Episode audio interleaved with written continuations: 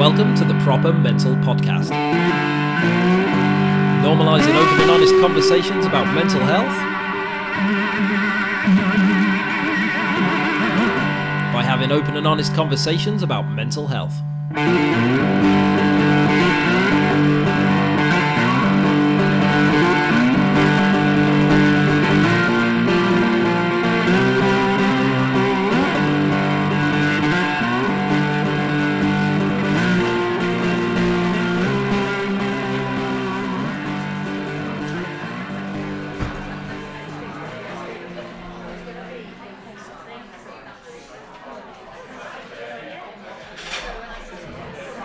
Shall we um shall we go for part two guys? Is everyone ready?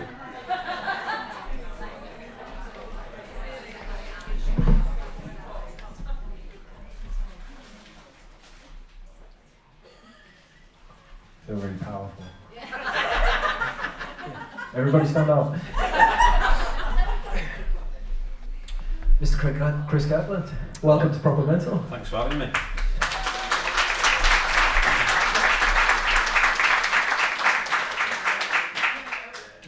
I wanted to do with you, Chris, if it's all right, is kind of go back before professional football and chat a bit about how you went down that path, just to give us some sort of context to the conversation. Down football platform. Yeah, yeah. So were you like that stereotypical, um, you know, obsessed with football as a kid? Yeah. Yeah. All like completely. Yeah.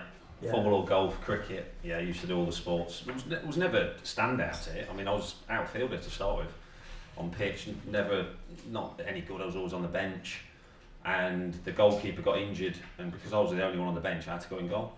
So I went in goal, made a few saves, thought, yeah, I like this. And then it wasn't until years after when, after that game, my dad put the, the bet on for me to play for England, but never told me about it. It was after that very first game in goal.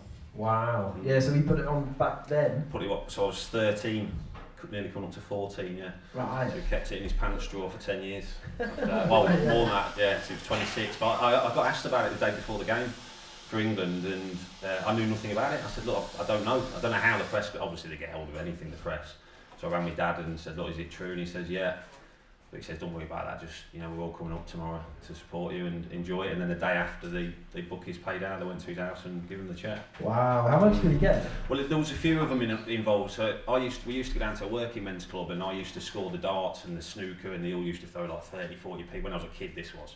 So uh, there was a few of them because mum and dad they, they couldn't afford hundred pounds. It was hundred pound, hundred to one. That's all they were allowed to put on, which is rubbish odds really when you consider it. I mean, yeah.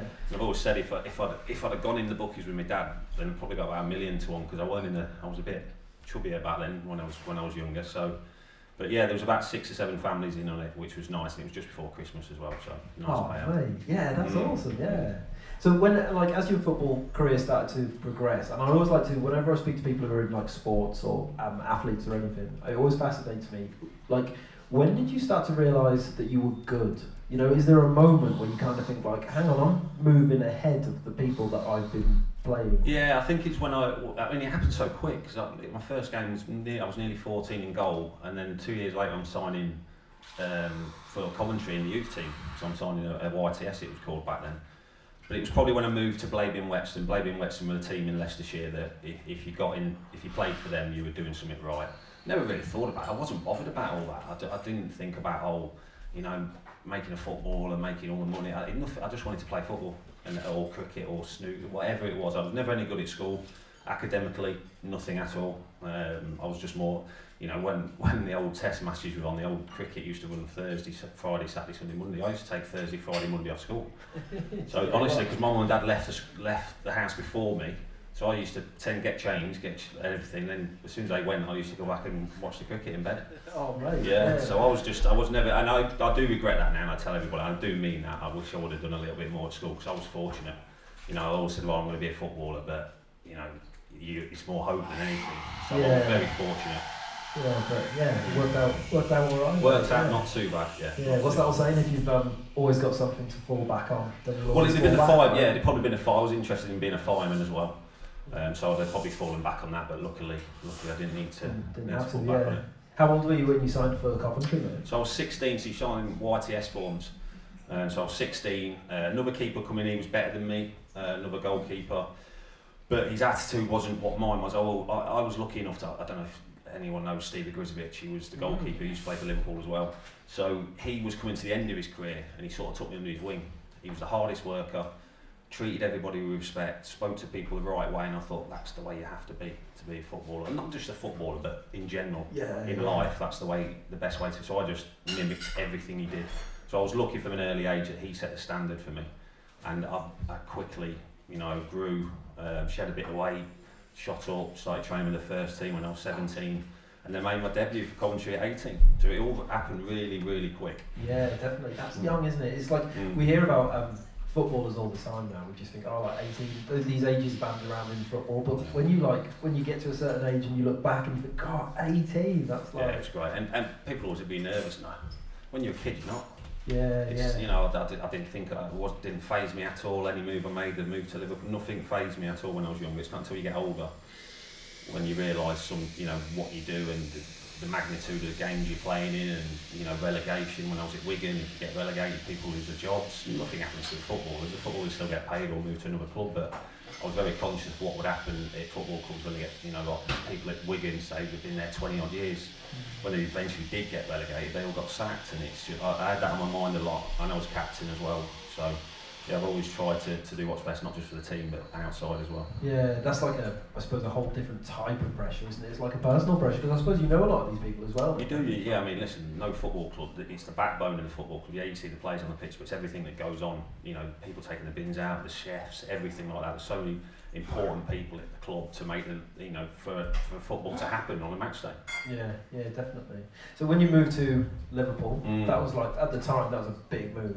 It was, and it, it, it really was a dream. I used to stand on the Kop when I was seven years. My first game was when I was seven, in 1988. So we used to get the bus up from, from Hinckley.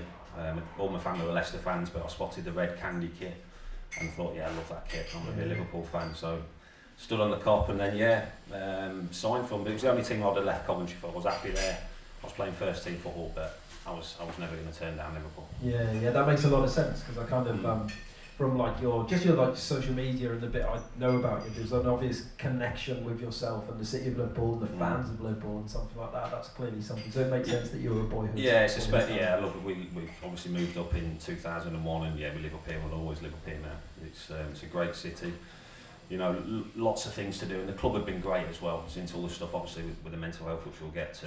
The club have been so supportive and uh, do a lot do a lot for the club now. Yeah. Oh, that's fantastic to still have that like relationship. You know, Yeah, like, still every, every game, I mean, I've got games with my daughter and still always look to the right where I used to stand as a kid. I can still see myself standing there as a young kid. Oh mate, that must have been mad to go from there to like standing on the pitch, right? It was. I I mean, I was listen. I was 19. I was nervous as hell, and I remember saying, oh, "I just need a few minutes." The deal was on the table, and we were up in the boardroom, and I was, I was getting a bit panicky, and I was thinking, "Oh, can I, can I go down to the pitch?" I I walked down to the pitch, and I went and sat where I stood as a kid, and then the, you know, I just remembered all the memories and thinking, "God, I'd love to play for Liverpool one day," and then got up and signed the contract, and the rest were done.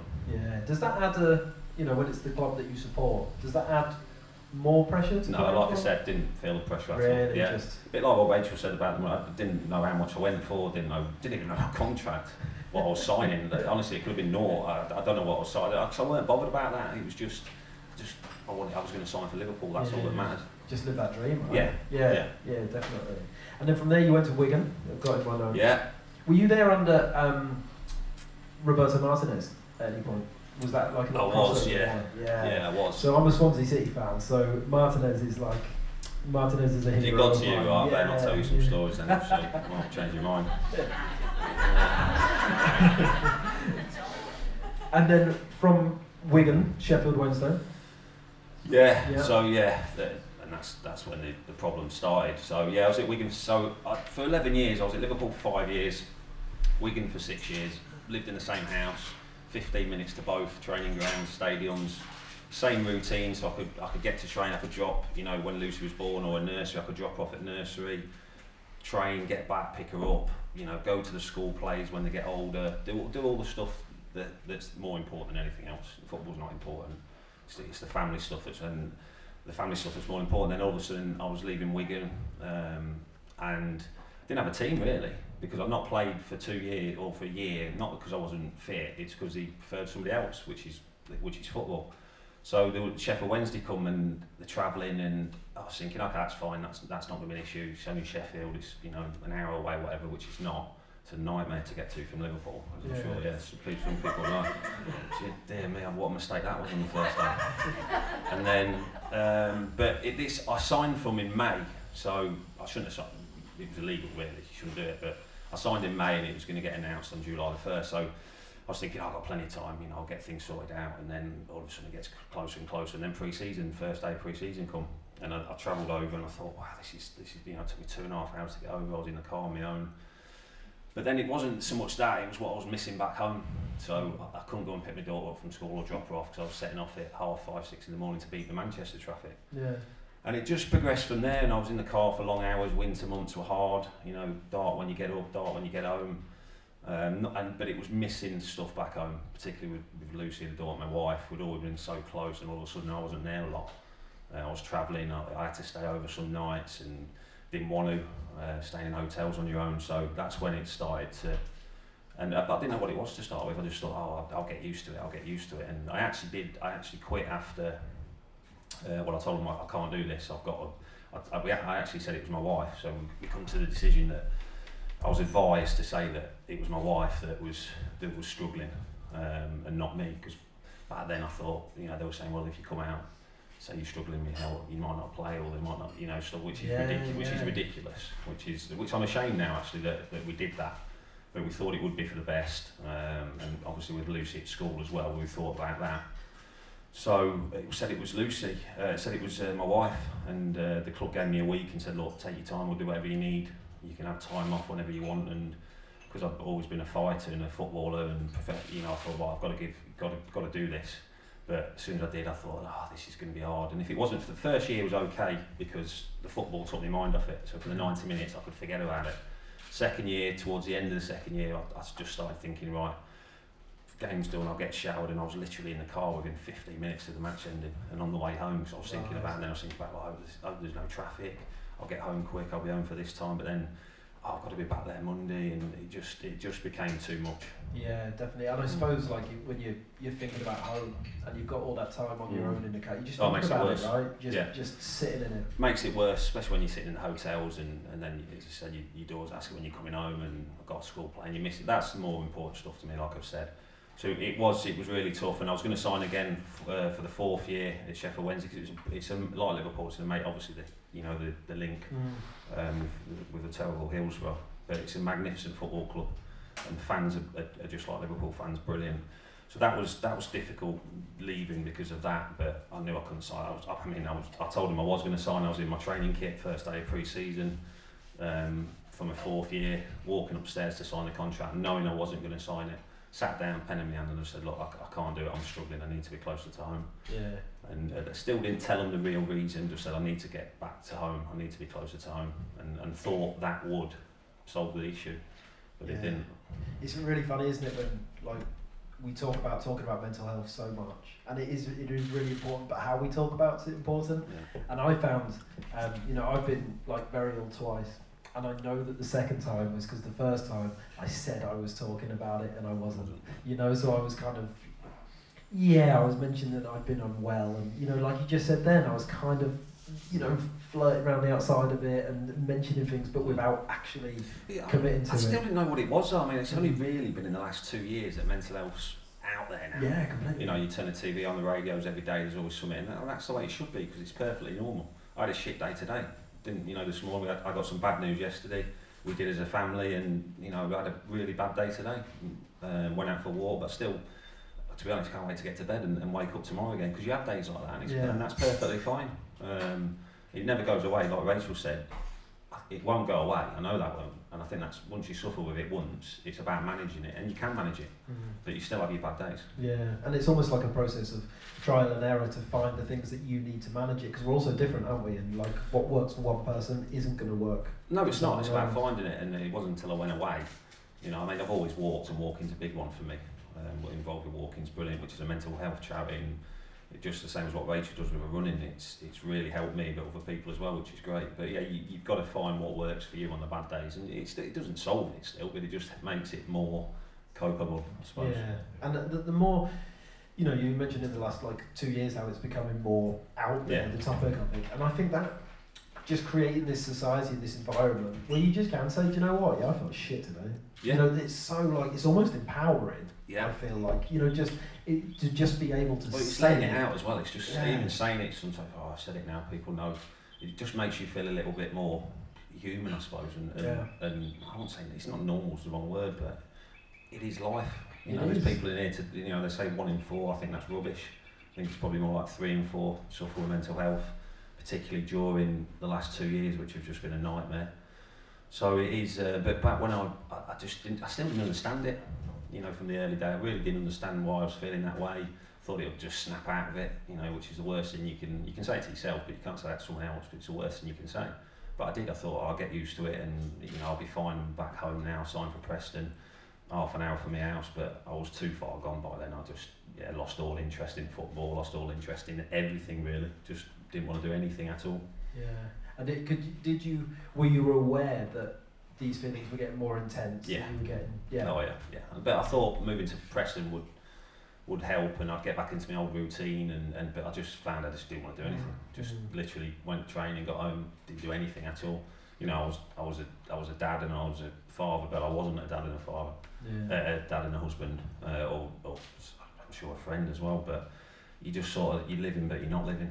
I You're I- sort of in a crowd. relate to that Yeah. so much. You can yeah. see yourself as well. It's like you can see yourself on the outside, like you're in a box, in a steel box, a glass steel box, or whatever, and you can see yourself doing things or not doing things, and you want to break out and say, "Come on," Yeah, you know, but you just you just can't do it. yeah, definitely. And then sometimes like the clouds pass a little bit, doesn't Mm. it? And you have a couple of good days, and you think, oh, do you know what? Maybe I'm through this. Maybe Yeah. it's all right, you know. Yeah. And then so you don't speak to anyone, you don't get help because you've got, I did, I muscled, I got it in a headlock, you know, and I like muscled my way out of it, and like today I feel fine. Yeah. And then but you can kind of only like skate along like that for so long, isn't it? And Well, that's why t- that's why talking's so important now, and you know, because you are going to get days like that, and, and everybody will, but it's knowing that the next day will be better, or it might not be, but knowing that there is ways through it, and every day you get through it is more strength for yourself.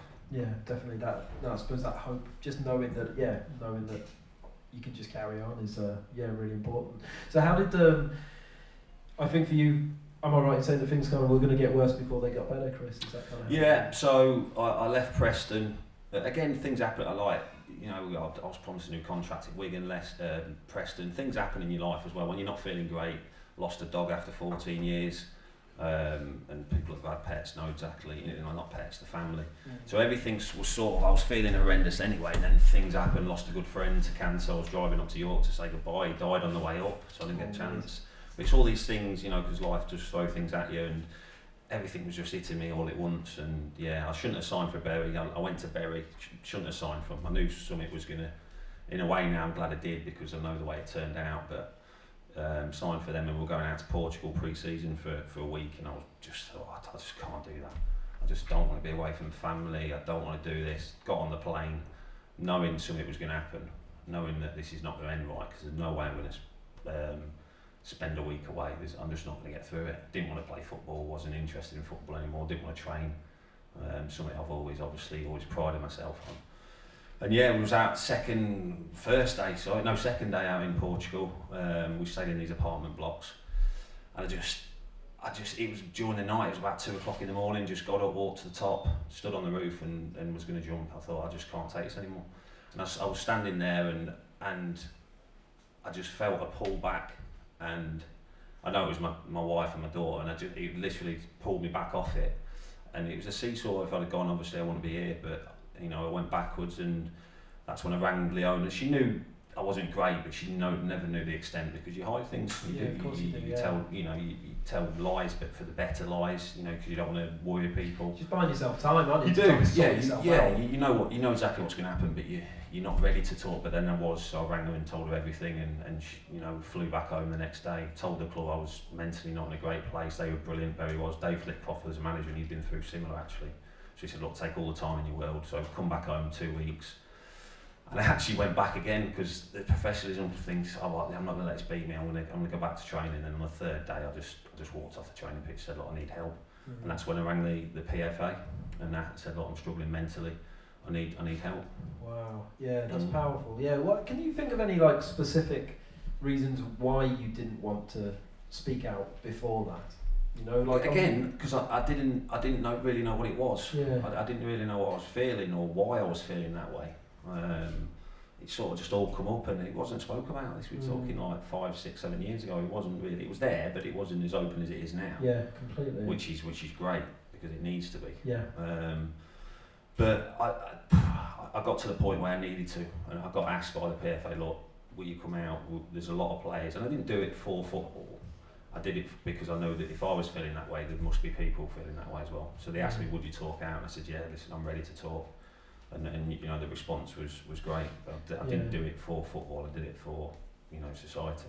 Yeah, yeah, definitely. And Mm. I, I think like I was I was thinking about football in the build up to this, and if you look at the amount of even just professional footballers, right? So in the in the, the upper leagues that are playing, statistically, there must be so many more people within that crowd that are not doing very well because There is. statistics. I mean, I've spoken to loads, yeah. I mean, Yeah, But it's again, it's not. It's, it's you put you put it out to the general population. Three, I think it's three and four that are struggling. yeah, So you can use your profile for the good. I hate social media. I, I was never on it when I played, um, simply due to the sticks from the other lads used to take, and Yeah, again that yeah, affected them massively. Now looking back and the way that I can see why it, it affected them. So I was never on it, but you can use your profile sometimes for the better, and, and this is certainly one of them where I wanted to use that to try and you know help people with mental health and let them know that it's that it's perfectly fine, perfectly normal.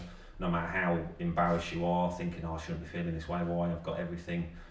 It's got nothing to do with that. It, it literally doesn't take any prisoners at all. Yeah, very much so. And in some ways, like that kind of adds to it because it's another stick to beat yourself with. Mm. You know, so I was like, I've got nothing to be unhappy about. I've got nothing to be unhappy. Why am I being unhappy?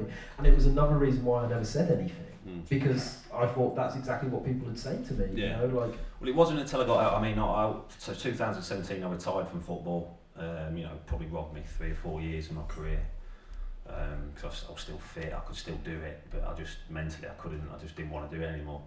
So it did. But then I, you know, then I, then I, I, I was okay. Um, I was going. I was getting treatment off counsellors. I seen about four or five counsellors. The first few didn't work, and then I seen a lady, and it's true. Women are, you know, much better than men. I must admit, and she helped me she she knew a lot more and and uh, uh, things got great things got really really good um, but then I started to miss football so something I've done I started to miss football started to miss the routine because when from 16 I was told where to be what time to train what I'm wearing for, for you know to turn up in training when we're eating what we're eating everything's laid out for you like your whole life you, you know when your days off are and I started to miss that routine started not having a purpose you know I didn't have to go and do any work because I was fortunate enough you know, I did quite well during my career, but I, I didn't have a purpose to get up in the mornings.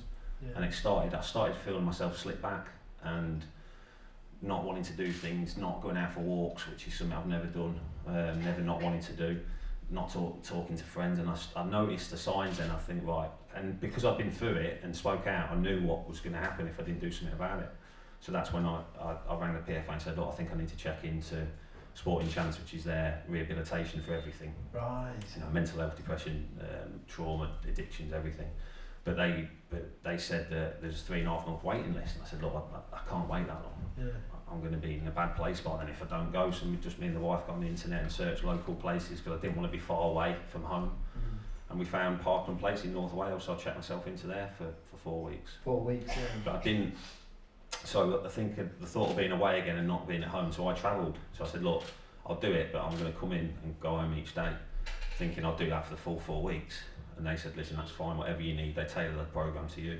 But after about two nights, I was that comfortable that I stayed over more than I went back home, which Right. spoke volumes, really. Yeah, very much so. Mm. So what sort of was that like um, counselling going on? Yeah, it's counselling, one to ones. You were in there with other people with the worst stories you can imagine, you know, uh, but all leading back to mental health, depression, whether the, it's addictions are in there for, trauma, something's happened to them. And you all just talk. Mm. You all just talk. It's heartbreaking, you're crying, you're laughing. Um, you make friends very, very quickly in there, you, you know, because you, it's so powerful and close listening to other people, and you realise that you're not the only one going through it. Yeah. Um, and it was the it was the best thing, and I, I, I still go back there now when I when I feel I need to. I go back down. I'm going back down on Thursday actually to talk to a few people in there. Since I've people know I've been there, a lot of people have gone in there because I've been in there. Yeah. Not saying it's going to fix them, but it, you know it certainly helped me. and give me the tools I know that I need for coping mechanisms. Yeah, and a, a lot of people don't even know what's out there. I had no. No. idea. I had no idea. And I used to sit on my laptop in the middle of the night and just Google stuff, and all that came up would be like, um, you know, the Samaritans and Calm and Minds, and they all do wonderful things. Yeah. But to me, I felt like such a, um, like a stereotype.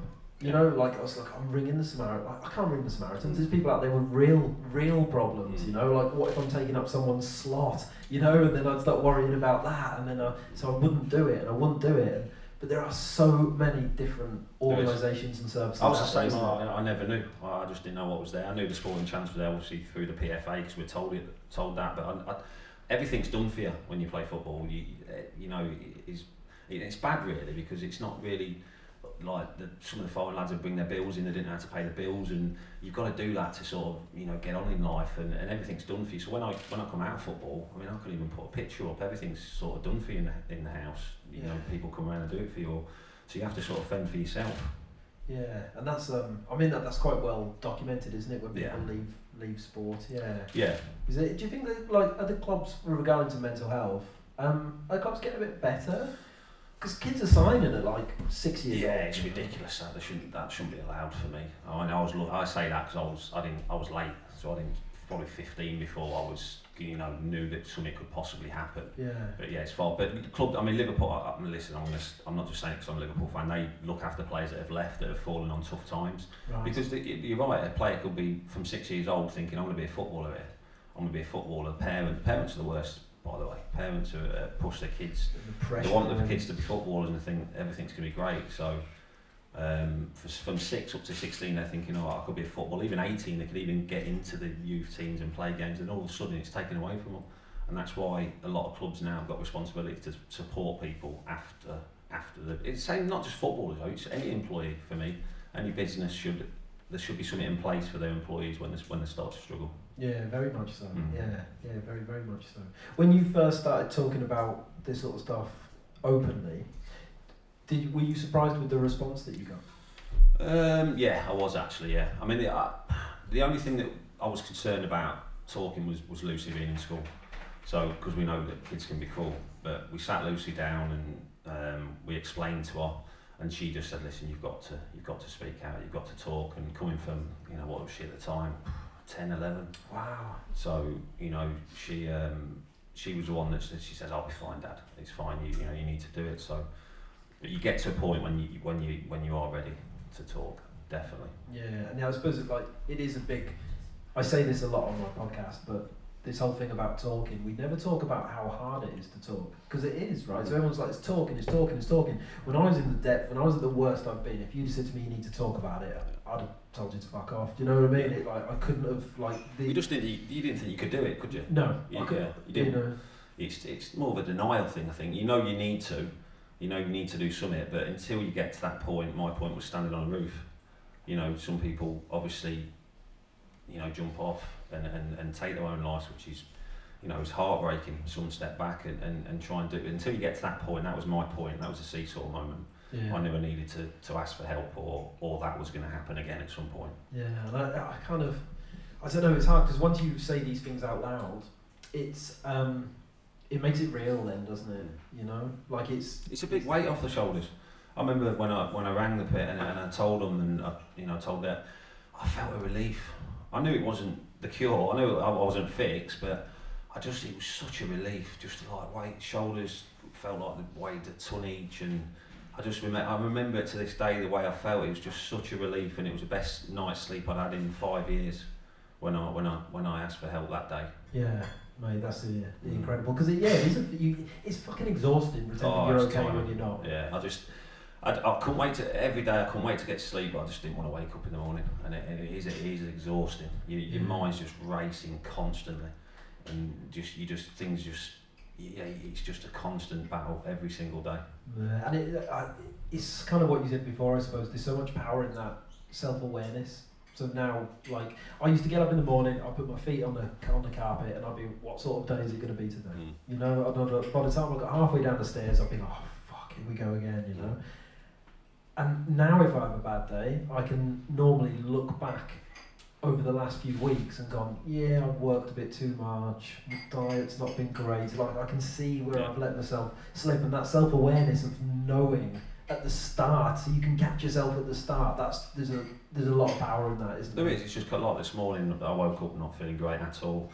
Didn't want to go for a walk, but I had the two dogs staring at me for about half an hour. They know that you know every day is the same, so I thought, oh come on, then I'll go. And I knew as soon as I went out, I know when I go out, I'll start to feel better.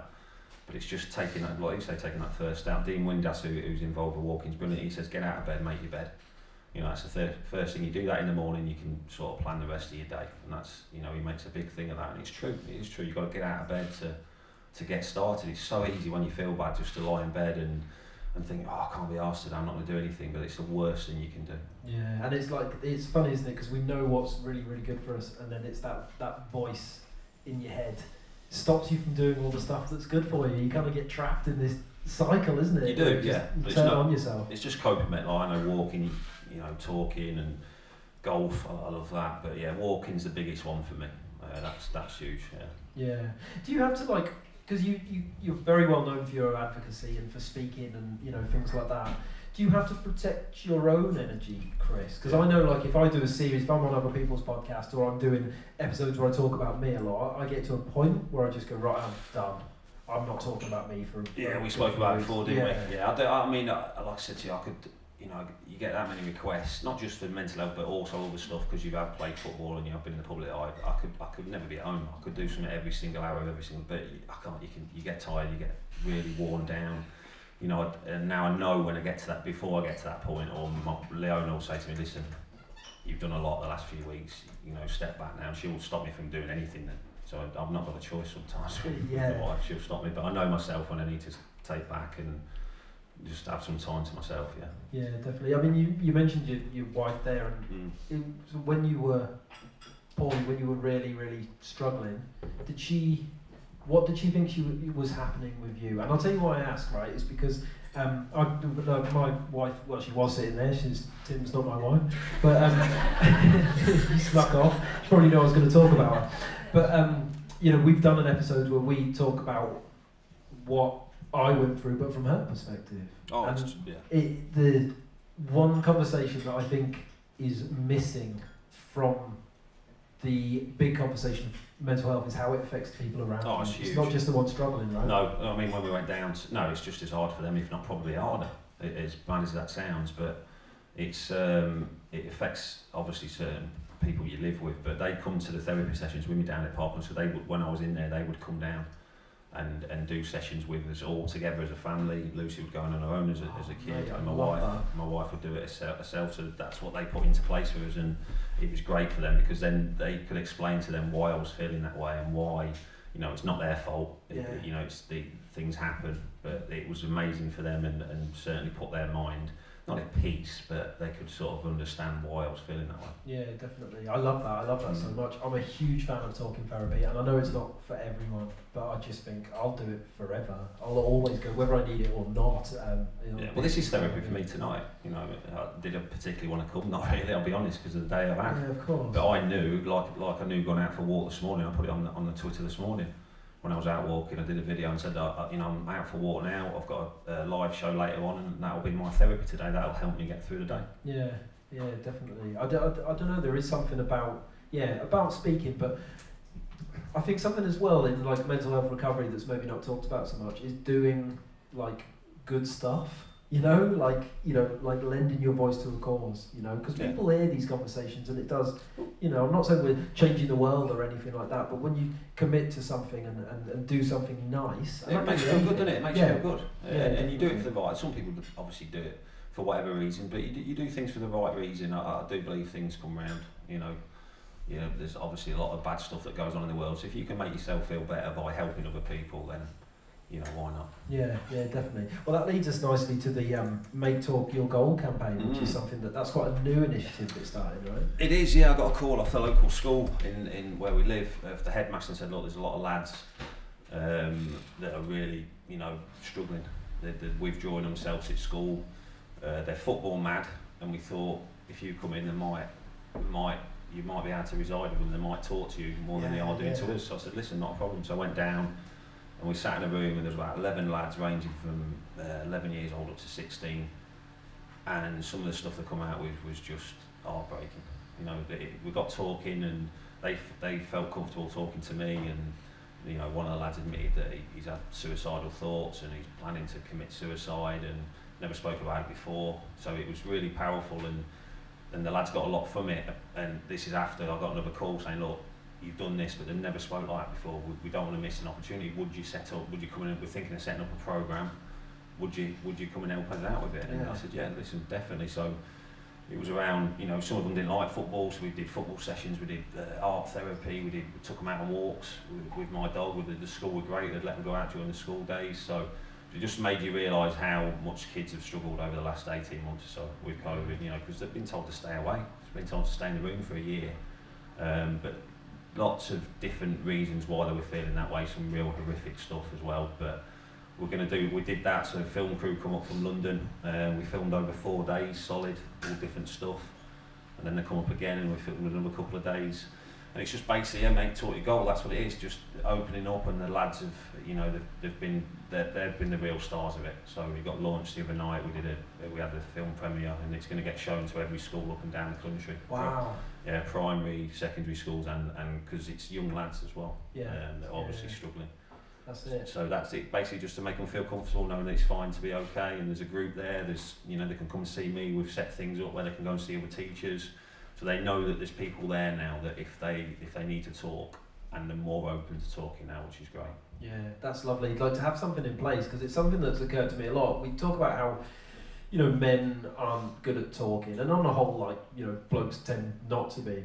But if you facilitate safe space to talk, men start talking. You know, so that we might not talk in the same way that, that women talk, mm. but you know, whether it's like I don't know, going for a walk with, with the dogs or Well, on that walk, there was a lad, and, and, and this this lad, the school said to me, look, we know there's something wrong with this lad. We just can't we can't get it out of him. We don't, we, you know, we've tried everything, but he just shuts down. He doesn't speak. Um, so I said, okay, I'll I'll we'll go on the walk, and I'll try and get a minute with him on my own, and see if we can see if I can help or get him talking. And started off with football, the usual chat, which is football's a great universal language. It, Yeah. it, um, it gets people talking. Everyone, you know, most people love football, so we did. And then I just got talking. I said, "Oh, yeah, how do you like Sammy's dog? Uh, my dog?" And he was, "Oh, he's great. I love dogs."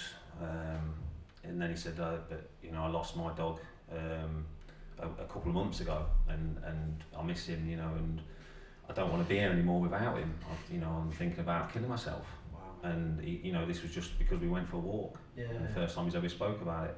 So obviously I, I chatted with him and told him that I'd been there in the same position as he had before. And and then he's gone, but I said, do your parents know? And he says, no, they, they don't know. And I said, you need to go home and tell your parents. So he went home and told his parents. His parents rang up to school the next day and said, look, we, you know, we've got no idea about this. Thanks for this. This, this program needs to run in the schools. And the parents are the ones now that are saying, look, we need this program, not just to run for six weeks and that's it. It needs to run continuously through through the whole school year. So that's what that's what we're doing. Yeah, definitely. Because a lot of that is, isn't it? Like people don't know what to do. Like No. you don't know what to what to say when someone comes to you and says, No. you know, I'm not doing I'm not doing so good. No. People don't know what to But do. it's about pointing them in the right in the right direction and different services. Like you said, I didn't know half the nowhere near. No. I didn't know ninety percent of the stuff that was out there. But there is something that's and it's making people aware that there is places that they can go to. And you know, it's you know, I was fortunate enough that I went to Parkland Place and paid to go there. But there's there's free places as well. There's so much good stuff going on in, in every community that you Yeah. just if you're ready to talk, there's pl- there's places for you to do that. Yeah, definitely. It, it fills me with a lot of hope. You know, when like when I was poorly, I didn't have hope. I didn't have hope in anything. But coming out the other side has like opened up this world to me Mm. of these just incredible people who are doing incredible things. And Yeah. there's so well, many you, you want yourself, innit? You, you know, you, you got to give credit to yourself as well because this wouldn't be going on without you tonight. So, you know, you deserve a big, big credit for that as well. Oh mate, well thank you very much. Thank you very much. And thank you for uh,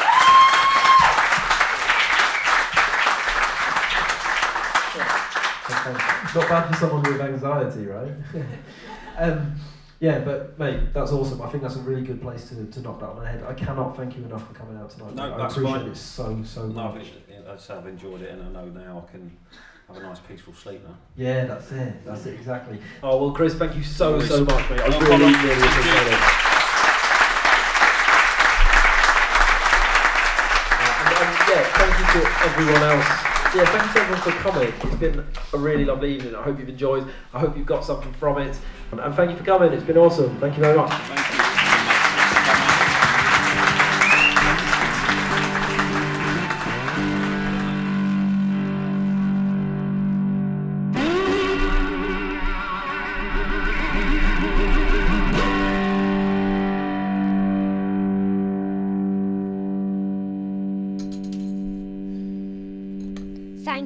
listening from the Proper Mental Podcast. Please like and subscribe. Plus five stars.